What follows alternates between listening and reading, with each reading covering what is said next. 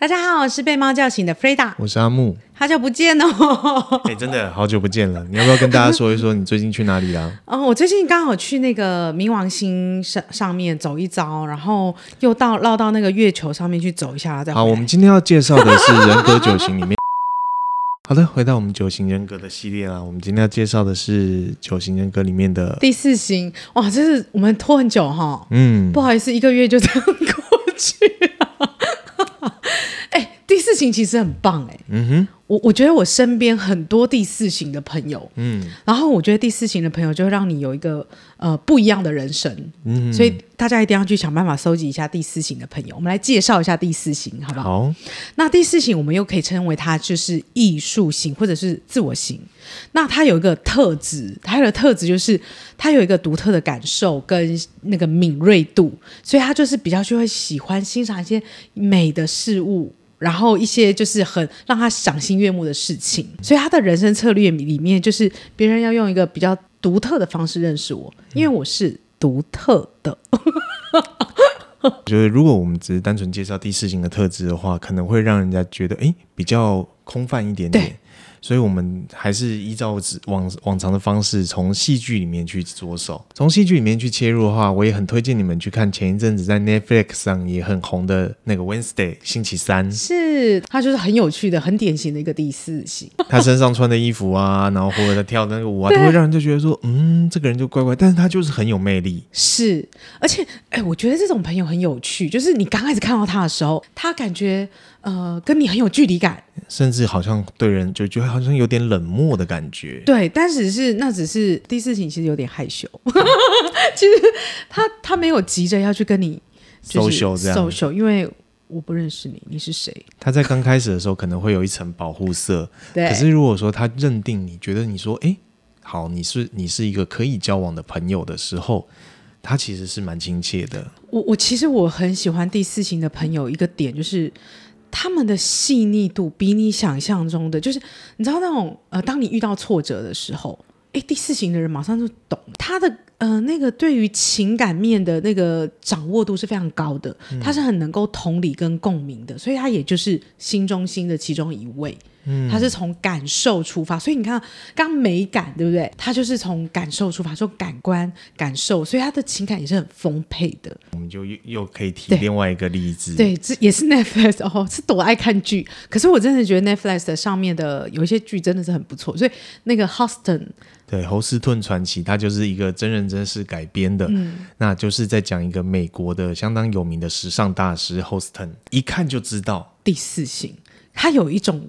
独特的魅力，独到的见解，那个魅力就会让你觉得跟着他就对了。就是你在看 Houston 的时候，你就会觉得哦，这个人更难相处了。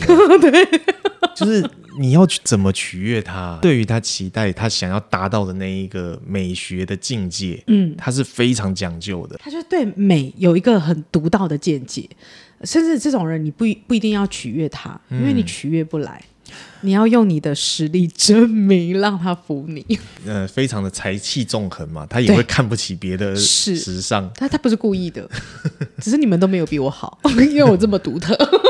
我就是这么厉害，我就是这么厉害，因为他对自己的东西，因为他对美也是独到见解，所以他对他自己如果过不去他那一关也不行，他自己要先过得了那一关，他才能够欣赏自己。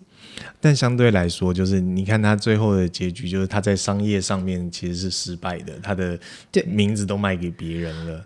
对，这点是蛮……所以吼、哦，这点真的是第四型人要跟人家合作一下了。就是我觉得这是第四型可能要学习的地方，就是你在艺术上再怎么厉害，但商业上还是要跟大家合作。真的只能说他的专业在美感，在艺术，但其他地方。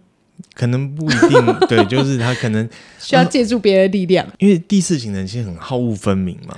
变成说我喜欢的人就会很喜欢，我不喜欢的我就好讨厌哦。对，可是有的时候你在职场上面，你就没有办法这么的，对，就是有的时候你就算不喜欢他，但为了工作，为了钱，你还是得跟他合作。我我还是看过那种整合的蛮好的第四型，真的这种人，你真的就是欣赏他。这种人你也不用管他，如果他是我的部属，你要让他发挥在他呃持续创作的那一块，让他可以展现，那他就可以把事情做好。他可能会需要的是有人一起合作，嗯，例如他有 idea，可他不会沟通，不一定会沟通。那你需要会沟通的团队一起合作。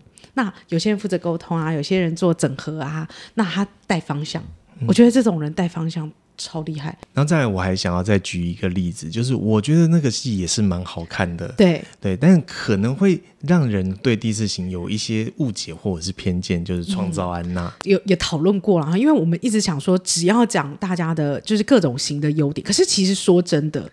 如果他发挥的没有很好，应该说一个人的优点跟缺点，有的时候其实是正反面。没错。那是以创造安娜这个角色，这个主角安娜，说真的，当在前面看的时候，你就会觉得哇，她真的是一个什么名门出来的那种大家闺秀，然后她很懂时尚，她很懂穿搭，然后她很懂上流社会要的那种就是风格啊、气质啊，然后等等，大家都觉得说哇。这个一定是从小就是贵族出来的，嗯，结果后来才发现啊，原来他是个骗子。对，可是问题是在那个过程当中，没有人怀疑过他，因为他品味够好啊，嗯，而且他够细腻，他的谈吐跟所有的动作真的是也符合那个上流社会，对吧？所以其实你不会怀疑他，因为他就是这么有美感，品味。就是这么好，所以并不是说第四型的人就会变成骗子，而是说像这样子的人，他有他独到的见解。对，那但是当然用到了不好的地方，也许可能那个最后的结局就会是如此。对，但我们还是可以欣赏到说，其实说真的，诶，他对朋友很好，然后他非常懂得如何去包装自己。他觉得他就活在那个世界，他的世界就是这样美好。嗯，所以他所有东西他用好的，吃好的。嗯，对，那你们你们这些不懂就算了，就是我的世界就是这样。那最后呢，我们来分享一下，就是如果跟第四型的相处的话，你觉得我们可以从他们身上中学到什么？哎，我觉得第四型的人就是他有很独到的见解，他有时候都可以让我就是那个当头棒喝。哦，我举例哦，我上次我因为我其实很多第四型朋友。那，因为我真的很喜欢跟他们在一起，是因为他们都可以给我当头棒喝。然后有一天，有一个有一个有一个第四型朋友，我就跟他讲说：“哎，我们那个老板在问我们说，哎，那个每个人什么什么东西会做？然后我我你知道我这个个性就是，哎哎哎，我可以哦，那个可以可以可以。然后后来我就是，哎，你不是也会吗？你怎么不举手？然后他就说，为什么要为什么要举手？我会做啊，但是你举手你就要做，你知道吗？” 哦，所以人家都说你能者多劳嘛，能者多劳就是你做到死啊！哎，对，难怪哈，我是突然间哎，难怪那么忙哈，因为什么都要做。可是像像这个第 第四节的朋友，他就会知道说我会做，但我不需要透由我做来让你肯定我我会做啊。你可以理解吗？对他而言，就是我会做啊，但是有更有价值发挥我特质的地方，嗯、而不是。这件事，我也不需要用每一个小事累积我有多厉害，不用，你也不用肯定我有多厉害，嗯、我只要做我想做的事就好了。如果从这个角度上来讲的话，就会觉得说这个人好像很自私、很自我中心。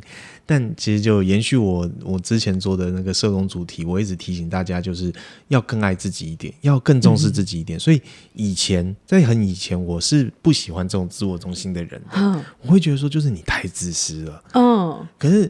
真的随着时间年纪渐渐变大了以后，我就会发现，人真的应该要懂得更懂得保护自己。我觉得我们是可以从第四型身上学到的是，就是你他懂得欣赏自己，对，而且他知道他的优势是什么，他的美感是什么，嗯，他知道，对，所以我不需要靠别人来肯定我啊，我已经自己就很肯定我自己了。所以其实第四型可以给我们很一个一些启发啦，尤其是对我这种第三型的时候，有点。那个搞不清楚状况，一直一直举手，自以为自己很会啊。人家就是我很会啊，但是你不用知道我很会，我也知道我很会，那我就把我会的做好，而且他就可以越做越专精。嗯，就是这种人，他很像一个艺术家，他那个地方他会越来越专精，成为他的招牌。好的，以上就是我们针对九型人格里面第四型的一个介绍。